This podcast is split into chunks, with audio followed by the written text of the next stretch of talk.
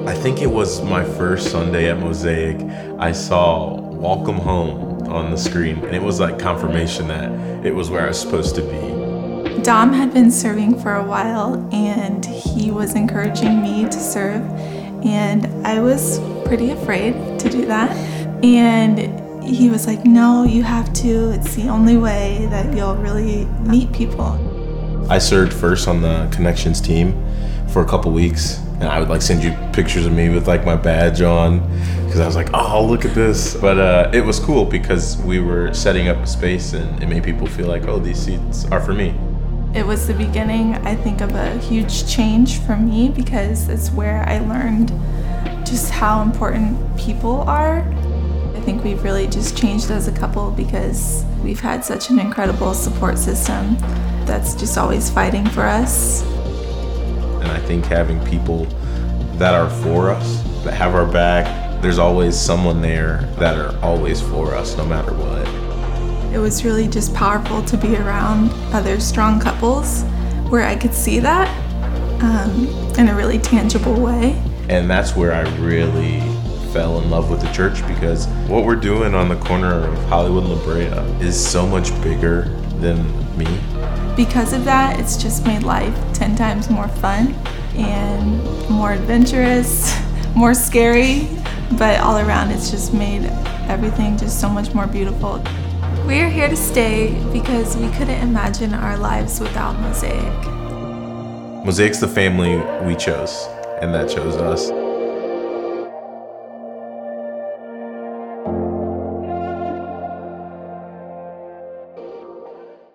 Man, I am just so honored and humbled to be here today. And it's a little surreal because, like less than 24 hours ago, I was traveling through Malawi to South Africa, to New York, to LA, and to get back here and be a part of what we're doing. And I just wanted to take some time to have a conversation with you about what we as a church are a part of around the globe.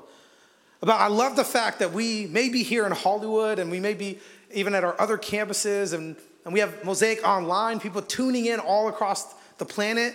I love that what we're doing together here in LA is actually having an impact all across the globe. And that whether we're in Malawi or a team that's about to go to Lebanon, or a team that has been in Mexico already this year, that we are deciding as a church that all the things that God has done in and through us, we're not going to keep for ourselves, we're going to give it to those that need it the most. And I am just humbled to be a part of our global team. And so I just wanted to share a little bit just of like how awesome the trip was and some highlights. So I got some photos because that's the best way to experience things. These are some of the local people in Malawi. There's Pastor Kim, who is a firecracker and is incredible. Like, pause there real quick. Sorry, go back. Buy some other dashiki. That one's dirty. Here, I love that, like, you just see so many kids smiling. There was... the amount of smiles on this trip had to have broken a Guinness Book of World Record.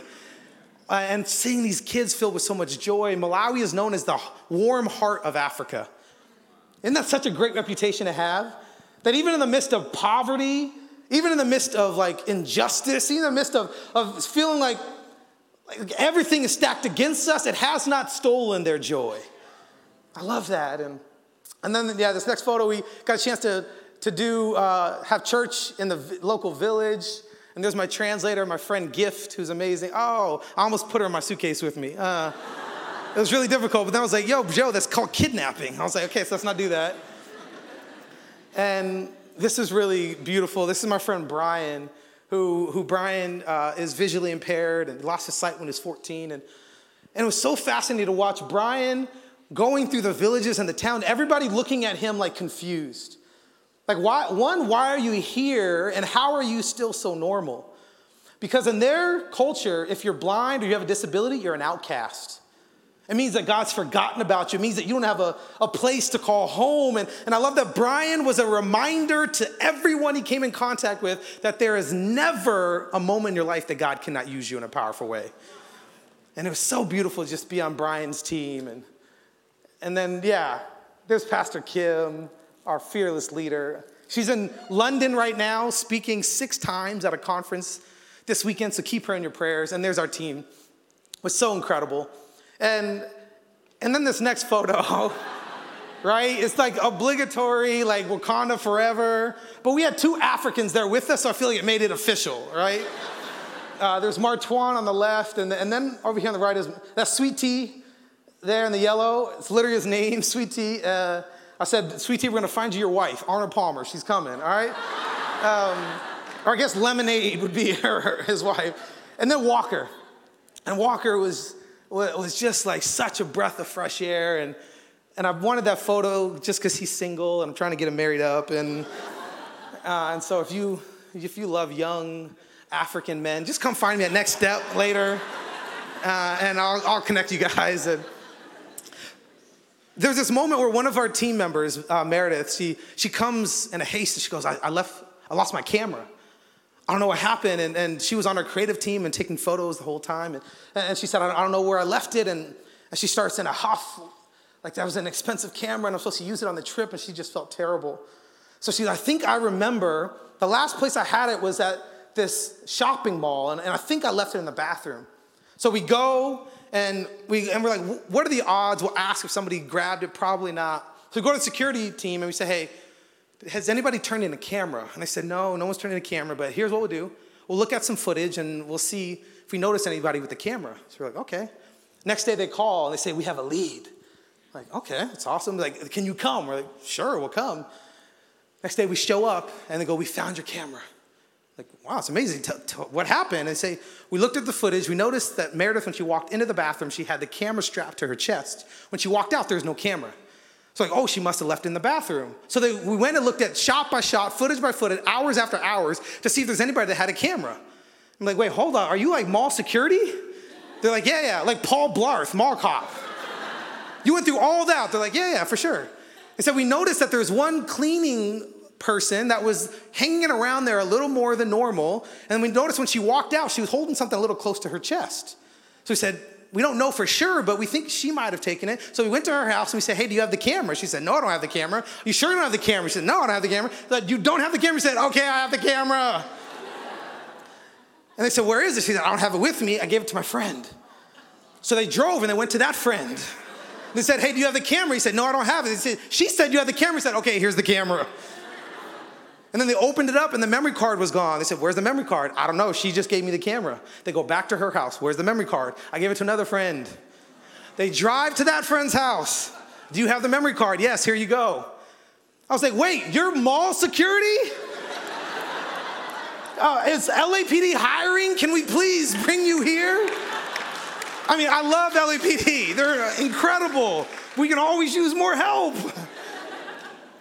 And they go through all this process, and we're hearing the story that they tracked it down, and finally, like, you can come and pick it up, and so it's amazing. And so Martwan and Walker go into this security room, and they tell them this story, and Walker comes, and he says, hey, it's just like culture, like, you should give a tip. It's like, how much? He's like, only God knows. It's like, Walker, that doesn't help. It's like, oh, whatever you feel led to. And so we come up with a number, we give it to him, And Martwan's telling me this story about how they're in, and as Walker hands the head security guy this like, you know, drug deal, like handshake, hands him the money, and then he goes, all right, let's go. He says, right after he hands the money, they turn around to leave, all of a sudden all the power goes out. Pitch black. Which is like normal. Power went out a bunch while we were gone. So like take it, like appreciate your power at home, okay? Because most of the world does not have the power that you have. Be grateful. That's a side note, okay. They're in this room, the power goes out, pitch black, and Martwan starts saying, I knew it, this is the moment I feel like, it's a setup. Walker's in on it. Then he's like, I start freaking out, and they're like moving around, and finally a guard grabs a flashlight, and they go to a breaker, and they turn the breaker on, and lights are back on. I'm like, okay, we're good, we didn't get robbed. He says, as they're leaving, there's this long hallway, it's like, okay, we're good, we got the camera, and about halfway through this long hallway, the power goes out again. And then Martwan says he looks over and Walker starts freaking out. And if you've ever flown, right, there's like a universal thing, right? When you're flying and there's turbulence, as long as the flight attendants are like, okay, you're like, I'm good. The moment a flight attendant starts freaking out, you're like, Jesus, take me. And Martwan says, I was fine until Walker started freaking out. As the local Malawian, now I'm scared. And they said they're just crawling like, Jesus, please help us. And they get to the door and they pry it open. And right as they leave, that's when I turn the corner with coffee. And I was like, hey, how'd it go? And they're like, wait till I tell you what happened. See, there's something really profound about the moment we understand when we lose power, we know what it looks like. So what I want to take some time to talk to you about is I think that there's a power trip that we all need to go on that's different than the power trip we normally talk about. It's a power trip that only comes from God. And I wonder for us today as the church, as the people of Jesus, as Mosaic, what power does God want to give you that he would have given it to you already, but he cannot trust you with it yet? See, in this passage in Luke, there's this moment that I want us to dive into in the life of the disciples and what Jesus does in them that I feel like can apply to us right now. Luke chapter 9, verse 1 says this. When Jesus had called the 12 together, he gave them power and authority to drive out all demons and to cure diseases. And he sent them out to proclaim the kingdom of God and to heal the sick. He told them, take nothing for the journey, no staff, no bag, no bread, no money, no extra shirt. And whatever house you enter, stay there until you leave that town. And if people do not welcome you, leave their town, shake the dust off your feet as a testimony against them.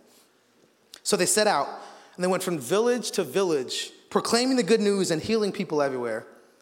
And now Herod the Tetrarch heard about all that was going on, and he was perplexed because some were saying that John had been raised from the dead. Others, that Elijah had appeared, and still others, that one of the prophets of long ago had come back to life. But Herod said, I beheaded John. Who then is this I hear about? And he tried to see him. See, this is such an important moment in the life of Jesus and the life of the disciples because it gives us insight into the way that God works. See, this was in the early movement of Jesus. And it says that Jesus gathered the disciples together. And he said, what I want you to do is I want you to go from village to village. I want you to proclaim the good news. I want you to heal the sick, cure diseases. And he said, but before you go, here's what I'm going to give you, my power. See, why is that an important note? Why does that matter? Because think about the posture of God. That God who is all-powerful, who is all-knowing, who is God himself, rather than hoard his power for himself, he gave it away freely. See, that is insane. You know how I know that's insane? Because he gave it to you. He gave it to me. That's why would God trust you with his power? Why would God trust you with his future? Why would God look and say, I'm not going to make sure that I'm the hero. I'm going to actually pour into you, and I'm going to send you out. See, I think so many of us are waiting, saying, God, give me more stuff. God, give me more blessings. God, give me more gifts. And he's like, no, all you need is my power. See, all you need is my hope. All you need is my love. Because if you'll take that into everywhere you go, the rest will not matter because that will be the most valuable resource that you can bring. It says you need to be sent. You need to go from village to village. And before Jesus sends them out, he brings them together. And this is so important for us to understand. See, this is why church matters. This is why we meet every Sunday, because God wants to scatter, but before he scatters, he will always gather. And it's in the gathering. That's why we call our services gatherings, right? The 10 a.m. gathering, the 12 p.m. gathering, the 8 p.m. gathering, because we understand the power in us coming together with one heart, with one mind, and then going out with that same one spirit and one mind. And it says that Jesus called the 12 together, and he gave them power and authority to drive out all demons and to cure diseases, and he sent them out to proclaim the kingdom of God and to heal the sick. See, if we're going to go on the type of power trip that God is inviting us to, there's a few things that we need to understand. The first thing you need to understand is you are more powerful than you know. So you are far more powerful than you know, and I think so many of us, we ask God for more power, but really we need more character. See, we ask God for more stuff, but he's like, no, what I need you to do is just to take what I've given you. You're already more powerful than you know. You already have all that it takes. Say no to your fears and step into your future. See, what Jesus decided, he took 12 ordinary men. I love the Bible later. It says that the disciples were unschooled ordinary men. What a great resume. How awesome are you? Unschooled. Are you extraordinary? Nope, just ordinary. Because what God was doing is saying, I can use anything. See, I can use anyone. It's because it's not about the talent that you need. I already gave it to you. It's not about the gifting that you need. I already put it inside of you. I need you just to understand how powerful you are, and I need you to live in that power and move forward, not asking for more, but giving what you already have. See, you are already more powerful than you know. And the reason I know this is because you are a container for the Spirit and the life and the power of God. And God himself, in his humility, chose not to leverage power for his own gain, but he chose to give it to us for the gain of humanity. He said, go. See, we have a friend that's part of Mosaic named Angela Davis, and Angela is world-renowned as a motivational speaker, as a fitness instructor. She's a soon-to-be author, which is really incredible. Can't wait to read that book. But she's also really known, especially in L.A., as the premier Soul Cycle instructor. And make some noise if you've ever been to Soul Cycle before. Right? You know, it pains you to say that because you're like, I'm tired just thinking about it, right? I remember the first time I ever went, Angela kept saying, hey, you should come. Take my class. I was like, yeah, for sure. And she's like, come take my class. I was like, yeah, definitely. Come. And then 3 years later, I showed up, right? And I was nervous. I was like, I can't do this. And I get in there, and it's already stressful. Where do my feet go? And we get in there, and then we just start going. And it's it starts off so inspiring. The music's going, right? And you're like, I got this. You're just biking, and she's just speaking life into you, that you were created for purpose, by purpose, in purpose. So I was like, yeah, you know, I was. I'm just riding that bike. You can tell I don't know how to ride a bike. Right? And I'm just going, and then she just starts, hey, there's more in you. So turn that resistance to the right. And I was like, okay, I can turn that to the right. I start going, it's a little heavier. And then the music picks up a little bit, and you're supposed to stay on beat. And I'm already just intimidated because everybody in there, is way more in fit than I am. And it's crazy. They're more in shape than even my fantasy in my head. I was like, how can you be more ripped than I thought you were? And I'm just cycling. And she's like, there's more in you. You got this. You're more powerful than you know. And I'm like, yeah, I am. And we're climbing this hill. And she's like, do not give up. I'm like, I'm not going to give up. She's like, just go. Your future's waiting for you. And I'm like, I know. It's called the end of the class. Hurry. And we're just cycling, and we get to this hill, and she just starts speaking into my life. And I can say she's speaking into my life because it's crazy how in a room of 50, when somebody has intention, you could feel like they're speaking just to you. And we're in this room, and she's just calling out faith and calling out hope and saying, you're more powerful than you know. And when I left that class, I can tell you I was exhausted, but I was filled to the brim. Because whenever you have people in your life that remind you of who you are, that remind you that you're more powerful than you can even imagine, all of a sudden you realize that there's more strength in me than I'm even aware of. You see, you need to have people in your life that are irritants, that when you choose to settle for less, they say, nah, not on my watch. So you gotta have people that mess with you, that say, why are you living less than you were created? Because I know that God has put power inside of you. So stop holding on to it for one day when you're going to need it, but give it away freely and watch how God will fill you back up. See, I think what God is looking for, what God is interested in is I know this about God. He is a generous God. That everything about him is he pours and he pours and he pours. But here's what I've found to be true about God. Is that he will not give you his power if he first cannot trust you with it. Because he says it's too important There's people that matter, that need you, and you need to understand that you're far more powerful than you know. And as we're in Malawi and we're going from village to village to village, we kept just trying to have the conversation, letting people know that we're not bringing Jesus here because Jesus was here far before we showed up. And that's not our message. That's not our method. Our message is that when you connect to Jesus in a powerful way, he will take what he's already given you and he will flourish it. He will expand it. And that's what happens in the life of the disciples. See, when they come together and God pours his spirit into them, he says, go. You're sent. There's people that need it. I gave it to you, not so that you could keep it, but so that you could give it. And then in verse 3, he says, he told them, take nothing for the journey. No staff, no bag, no bread, no money, no extra shirt. Whatever house you enter, stay there until you leave that town. And if people do not welcome you, leave that town and shake the dust off your feet as a testimony against them.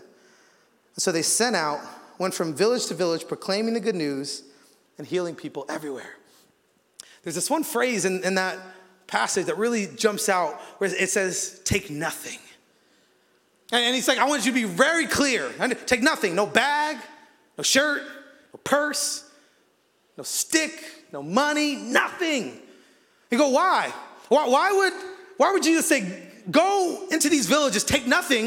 If I take nothing, then how am I supposed to give? Because I think a lot of times we go, God, I will give as soon as you give it to me first. And he's like, no, I already gave it to you. Just because you don't realize it's in there, you need to actually trust me and I need you to give it away. He says, take nothing. And I think the reason he's doing, he's trying to set up a posture. We go, because if you're willing to trust me with nothing, then maybe I'll be able to trust you with something. It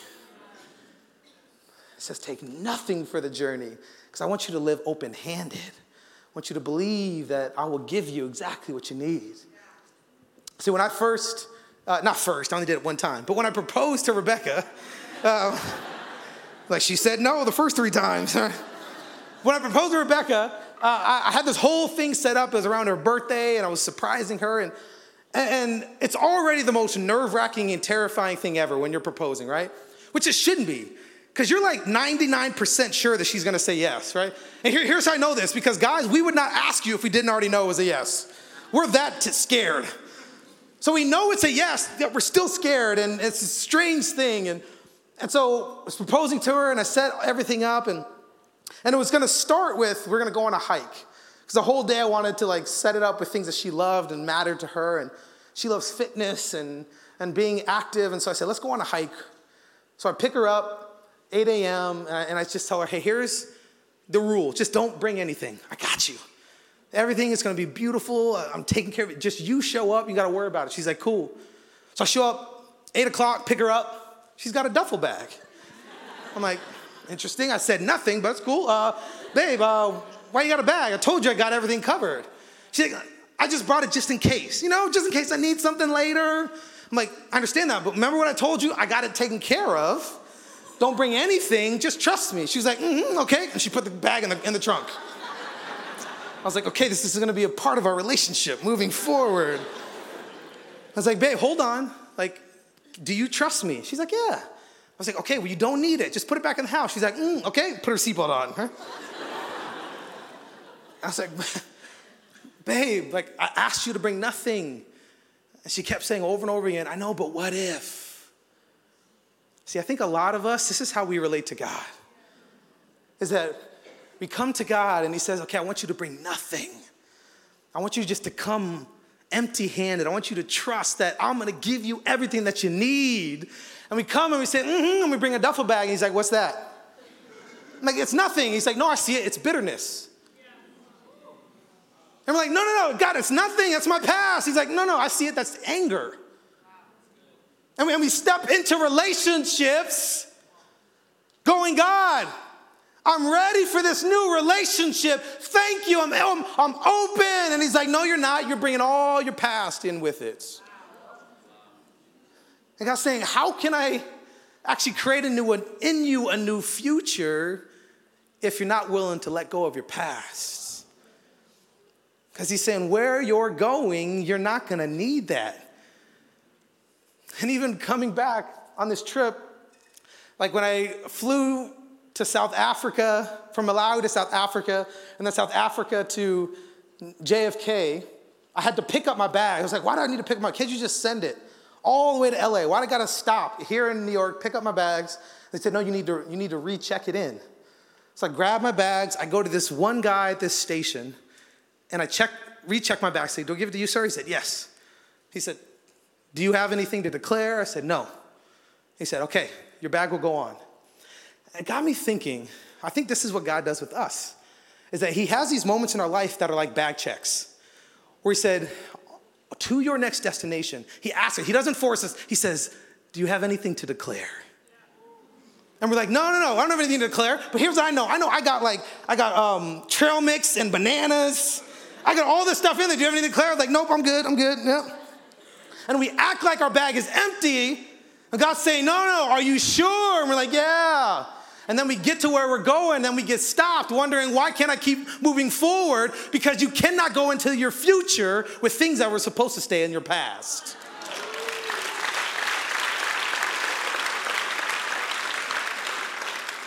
See, what I need you to hear me on is, you are more powerful than you know, but I need you to hear me also in that you have all the power that you need. So you don't need God to give you anything more. When he told the disciples, take nothing, what he was saying is, you don't need to take anything because I already gave you my power. And when you go from village to village to village, they do not need you to bring more stuff, more money, more bags, more clothes. They don't need that. What they need is me. And when we were in Malawi, I cannot tell you how many times people have just come and said, I'm going to feed you. But what good is it to feed the soul? What good is it to feed a stomach when the soul is empty? And what we have decided as Mosaic Global is that we are not the heroes. We are not the savior. See, our job is to already see what God's doing and how he's moving and to bring his spirit to wherever it needs to go. And we got to be a part of God moving in such a profound way, in that we would do these medical clinics and we would hear the stories of people whose lives were transformed, not just through the care that they received with their bodies, but actually the care that they received in their soul. And there's this one girl named Elizabeth who was on our team, and she teaches third grade. And we go for 2 weeks, and every week, or every day we come and we talk to the kids about future and dreaming in their imagination. At the end of the 2 weeks, we do this huge presentation where they get to share the stories of what they've been learning about the imagination of God. And it was so beautiful to hear these stories of these kids imagining that someone in their village could be a doctor, even though no one in their village has ever been a doctor. See, we get to hear these kids imagine, saying, we imagine a future where every girl graduates from secondary school, even though that is not the case right now. So we got to hear these kids dream and imagine, saying, we can be the first ones in our village to graduate from college, even though no one in their village has ever even gone to college. And we got to hear these kids imagine and dream. And Elizabeth is in this class preparing her students, and she notices one kid, Precious. He isn't there. And she says, I'm worried about Precious because he said he got in a bike accident. I'm worried about him. And she, next day, she rushes over to his house, check on Precious, and he notices that actually he has this huge gash on his leg and it's become infected. And all of a sudden, his leg is purple and it's swollen and he is not doing well. And our medical team looks at him and says, we need to get him to the doctor ASAP. So they rush him to the clinic. And there the doctors say that the infection was dangerously close to getting into his bones and it could have been game over. They said, you got him here at just the right time. And that night, as Precious is laying in his bed, we come over and we bring dinner for him and his mom. And he's lying in bed, and this kid who was in agonizing pain before and screaming is laying in bed, and we have a guitar, and we just start singing, and we're singing the song Tremble that MSC wrote in Chichewa, his native language. And he's just declaring about how Jesus, Jesus, you make the darkness tremble. You silence all fear. And we're singing around, and I'm just like, I'm just standing there singing and just going, God, see, this is what the church is supposed to look like. Is that we don't bring anything extra to the conversation. We bring Jesus into the conversation and watch him shape what the future is supposed to look like. See, I know that there's people like Precious that in a year from now, they're not going to remember that we fed them peanut butter and jelly sandwiches. They're not going to remember that we bought him a shirt and we gave him some shoes. That's important. And see, he's not going to remember that. What he's going to remember is that there was a girl named Elizabeth that did whatever it took to make sure that he knew he was loved. See, what's going to stick with him the rest of his life is that there was a place called Mosaic. There was a tribe that said, Precious, your name is a symbol that God is saying you are his most prized possession. And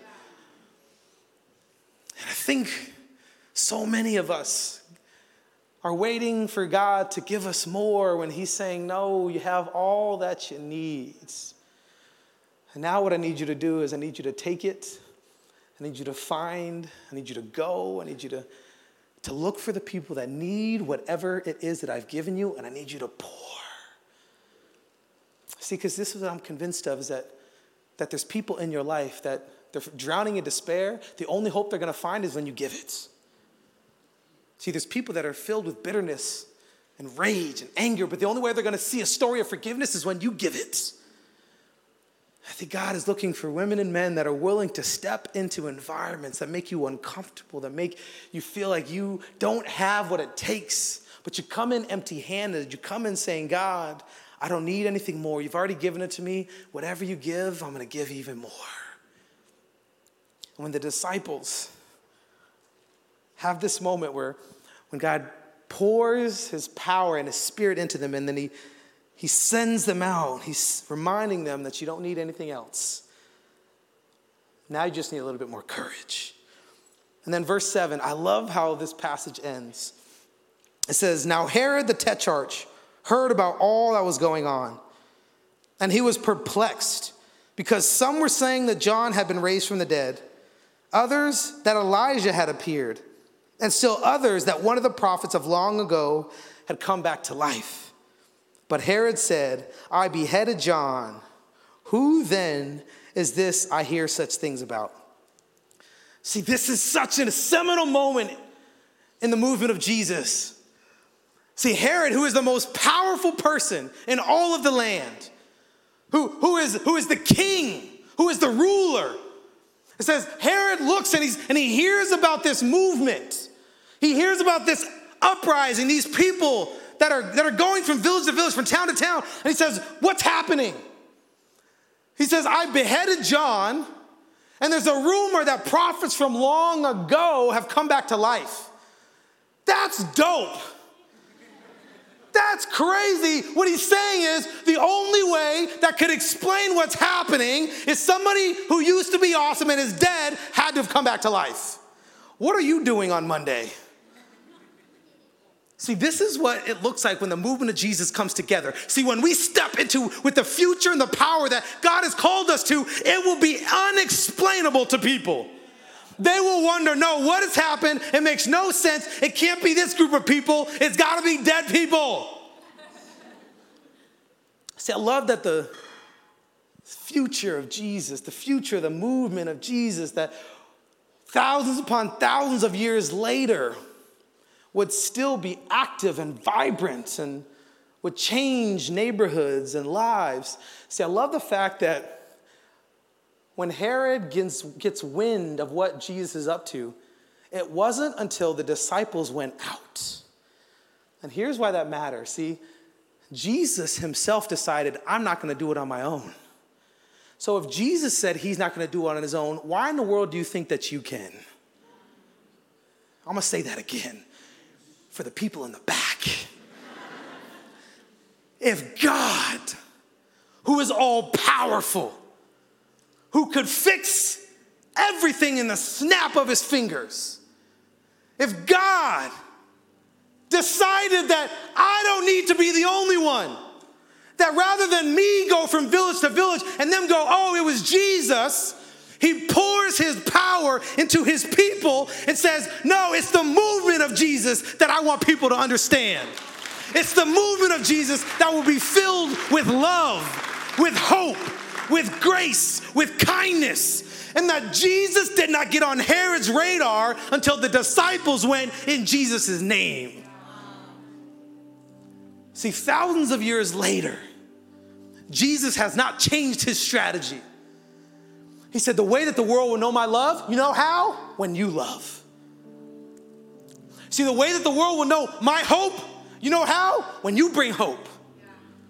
So you know how the world is going to know that I will always forgive. I will always be filled with grace. I will always bring mercy. You know how? When you do. And I think God is sick and tired of being the only one who cares. Because he understands that the only way that he will change the world is when he first changes us. And it was both heartbreaking and invigorating to be in Malawi for 2 weeks, to see a level of poverty that is just wrong. To hear stories of girls as young as 11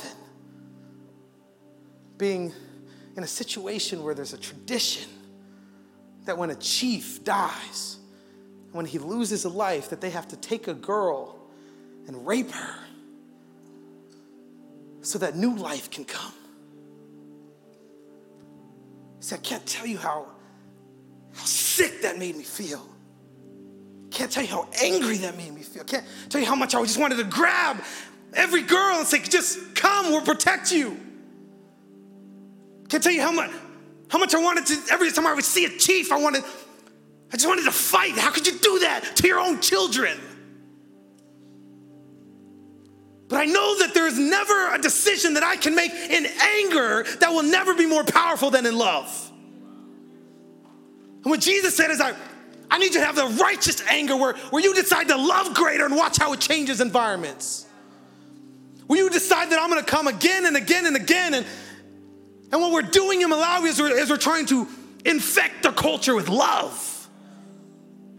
Because I can't tell you something is wrong and then think it's going to get fixed. I need you to connect you to Jesus so that you can understand that this is wrong. See, we just bring hope and we bring love. We do not bring judgment. We do not bring condemnation. And the only way we're going to break cycles, see, this isn't just in remote villages in Africa. See, I know that you have a cycle of anger in your life that you haven't broken yet. See, I know you have a cycle of envy in your life that you haven't broken yet. See, I know you have a cycle of evil, of darkness inside of you that until you give it to Jesus, you will keep replicating the same thing over and over again. The way that we change what the future looks like is that we invite Jesus to change us from the inside out, to move in us, to speak to us, to heal us. Because it's when we step into environments, when we are healed, we let people know that there is healing that is waiting for you too. And it was so crazy to watch that we built this soccer pitch on the school grounds for the village in Chaliza that we have partnered with and have been working with for the last few years and will be for decades to come. And we built this soccer field and this basketball court, and people even kept wondering, like, why are you building that? Like, they need food. They need jobs. They need opportunity. Why would you just build a soccer field and a basketball court? And we said, oh, because you don't understand. See, when we put this soccer field on the school grounds, it's a way that we get to keep these kids in school. See, the pitch is there because whenever kids, when they were done with school, they would go back home, and if they couldn't afford to buy food or they couldn't afford to buy clothes, they would give their daughter away. as a way to just pay the bills. And so we said, we're building a pitch so that, because if we can keep the kids at school, we're creating a new future. And we had our first match at the soccer pitch. And all these villages came out, and there was hundreds of people lining as these kids just played soccer, and there was just so much joy and wonder because they could just be kids again. And they just kept saying, thank you, thank you. See, it's more than soccer. Because what we realize is that sometimes it's through joy that you begin to write a new future. Because these kids that were playing soccer 3 years earlier, they were a part of this local tradition and tribe that I talked about where they would rape these girls and really evil stuff. And we looked at it, we said, it's a tradition that goes back thousands of years. Like, we're not going to fix it in one day, in one person, in one moment. We need to change a culture. And so we decided, let's use soccer. And so we start getting with these guys, these young boys that were about to be pulled into this darkness. And we said, hey, we're going to play soccer, but first we're going to read the scriptures. So we just start reading the scriptures with them, and then we'd play soccer, and then the next week they'd come back, and we'd be reading the scriptures again, they'd play soccer, and then all of a sudden, 3 years later, 50-plus kids who were a part of this tradition that was evil, all 50 of them now have given their life to Jesus and go from village to village to village, and they play soccer. See, what that tells us is Jesus will use anything. See, he'll take whatever you give him. He'll take all of your brokenness, all of your fears, all your doubts. He'll say, give it to me. Because what I'm going to do is I'm going to give it back to you, but when I'm going to give it back to you, it's going to be more powerful than when you gave it to me first. Because this is how my power works. So you need to realize that you're more powerful than you know. You need to realize you have all the power that you need. But most importantly, you need to realize that you have been given power so that you can empower. And it is such an honor to be on our global team, to watch as we go into place after place, village after village, saying, we are not here to be the savior. We're here to empower you because the future rests in your hands. And I know for some of you here tonight, today, I'm in Malawi. For some of you here right now in this moment, you have just been desperate saying, God, I need you. And you've just been trying to play the game and you've been trying to act like you got it all together, but I know you don't. He knows you don't. And he says, I've got a future for you. And it's far greater than you could ever imagine. But first and foremost, what I need you to do is I need you to come to me with nothing. I need you to come to me empty-handed, with no expectation, with nothing other than just a willing spirit that says, God, I've been running from you for a long time, but I want to slow down enough to let your love catch me. And if you're here, and before you can talk about God making you your most powerful self, the first conversation that you need to have is that you invite him into your story. So what I'm going to do is I'm going to give you an opportunity right now.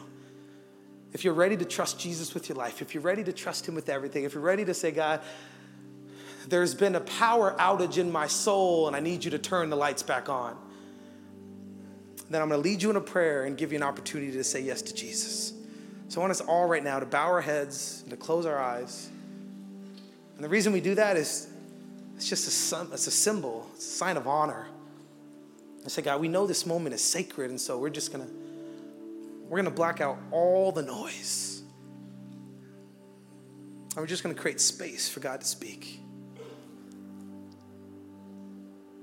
I know that there's some of you here right now that you feel just overwhelmed with despair. You feel just heavy with the burdens of life. You feel like God's abandoned you or left you, or the people that should have known better, the people that you trusted with your heart, betrayed you. And you put God's name on that. You say, God, if you love me, how could you allow that to happen to me? God, if you loved me, then why am I so wounded? And you feel like God can't be trusted. But you're here, and I know that there's some of you right now that everything in you wants to give God one more shot. Just say, God, I'm done trying to do this on my own. And I need not just your power, but I need your spirit. I need your hope. I need your life. So if you're here right now and you've yet to trust Jesus with your life, but you're ready to cross over the line of faith and say, I believe that God himself stepped into human story in the person of Jesus, and he allowed himself to be crucified, to be brutally murdered on my behalf, and then he rose from the dead so that for moments like this, he could be trusted with it all. In moments like this, he could prove that there is no greater power than his power. And right now, if that's you and you're ready to trust Jesus with your life, you're ready to receive all of his hope and his love, then right now I want you to pray this prayer with me. I want you to say, Jesus, I give you my life. That's it. Jesus, I give you my life. And it's when you utter those words to God, you just tell him, Jesus, I give it to you. So you make that declaration. He takes your life and all your wounds and your bitterness and your anger and your emptiness. And he says, nah, you don't need that anymore. And then he gives you his life. And it's filled with more hope and optimism and peace and grace. Love. Right now, just tell him, Jesus, I give you my life. If you pray that prayer right now, what I want to do is I want to pray over you. I want to pray for you, but I first need to see you. So right now, if you pray, Jesus, I give you my life, I want you to raise your hand right now. Raise your hand. I'm going to pray for you. Beautiful. Yes. I see you. Right now. Yes. Beautiful. Keep it up high. Don't worry about if anyone's looking. Who cares? All that matters is that God is looking right now. He sees you. Yes. Beautiful. Anyone else? One more moment. Jesus, I give you my life. Yes, beautiful, beautiful. Father, I pray for every hand that's held high right now, every woman and man in this room that decided that they're going to walk out of this place different. God, I thank you that it's moments like this that you remind us that our future will always be more beautiful than our past. And so I pray right now, Jesus, I pray that you would overwhelm everyone right now with your love. I pray that if there's any ounce of guilt or shame that is in their soul, I pray that you would remove it and you would replace it with your love. I pray that, God, they would know that there's nothing that they could do that could keep them from who you are, and that, Jesus, right now, I pray that they would swim in your grace. We thank you, Jesus. We thank you so much. And for the rest of us, God, I feel like there's some of us even here that have been journeying with you for a long time, that have been walking with you, been like, I should have had this figured out by now, but I don't. And God, I pray for those people right now that just need to know that they are more powerful than they know, that they are more filled with hope than they realize, that you do not need them to do anything else. All you want is their hearts. Jesus, we thank you so much. We love you and we celebrate you. There is no one like you. And we ask this in your name. Amen and amen. Hey, right now, Mosaic, can we thank God for everyone who made a decision? Hey, you could do better than that, Mosaic. Come on. They stepped into new life. That's beautiful. So good. So powerful. Hey, just give me one more moment if you don't mind. If you made that decision, and we're going to have someone on our team come up in a second and give you some next steps on what to do. But I just want to encourage you right now. I want you to understand that as powerful as this moment was, as beautiful as this is why we're here, is that we want to help every human being connect to the person of Jesus, because we believe that will change the course of human history. If we celebrate that decision you made today, but here's what I want you to hear me. You made that decision, and I'm so proud of you. so excited for you, but I want you to understand is that decision wasn't just for you. Now there's somebody else that has your name on it. See, there's somebody else that you're stepping into new life is going to give them hope for a new life. See, there's somebody here that God has said, I want you to connect to my love because they need my love. See, what I want us to do together is to understand that the reason God has poured out his spirit into us, the reason he has given us his power is not so that we hoard it for ourselves, but so we give it away freely. And so this week, I want you to find people that need hope and I want you to give it. Find people that need love and I want you to give it. Find people that need forgiveness. That person that you don't want to forgive, you know their name. They're probably sitting next to you. Don't look at them now, that's awkward. But I want you to do this week is I want you to find that person that you've been holding judgment on, you've been holding bitterness and resentment for, and I want you to forgive them. One, because they need to be set free, but more importantly, you need to be set free. And bitterness and unforgiveness will always keep you living in the past, but forgiveness and mercy and grace makes you a resident of the future. Hey, I'm so excited for what we're stepping into. And as we continue moving forward with this campaign, Here to Stay, this is so important. It's the future of what we want to do here in Hollywood. And if we together can understand that God has blessed us so that we can be a blessing to others, there is no environment, there is no village, there is no neighborhood that we cannot step into, that we cannot leave it more powerful than when... Thank you so much for joining us on the Mosaic Podcast. I want to encourage you to take the message you've just received, allow it to go deeply into your soul, to allow Jesus to do the deep work that only he can do. And I also want to encourage you to be a part of what we're doing here at Mosaic, to go to the Mosaic app and to become a part of the Mosaic Foundation, to become a regular giver and investor in bringing this message across the world. I want to thank you so much for being here with us. God bless you.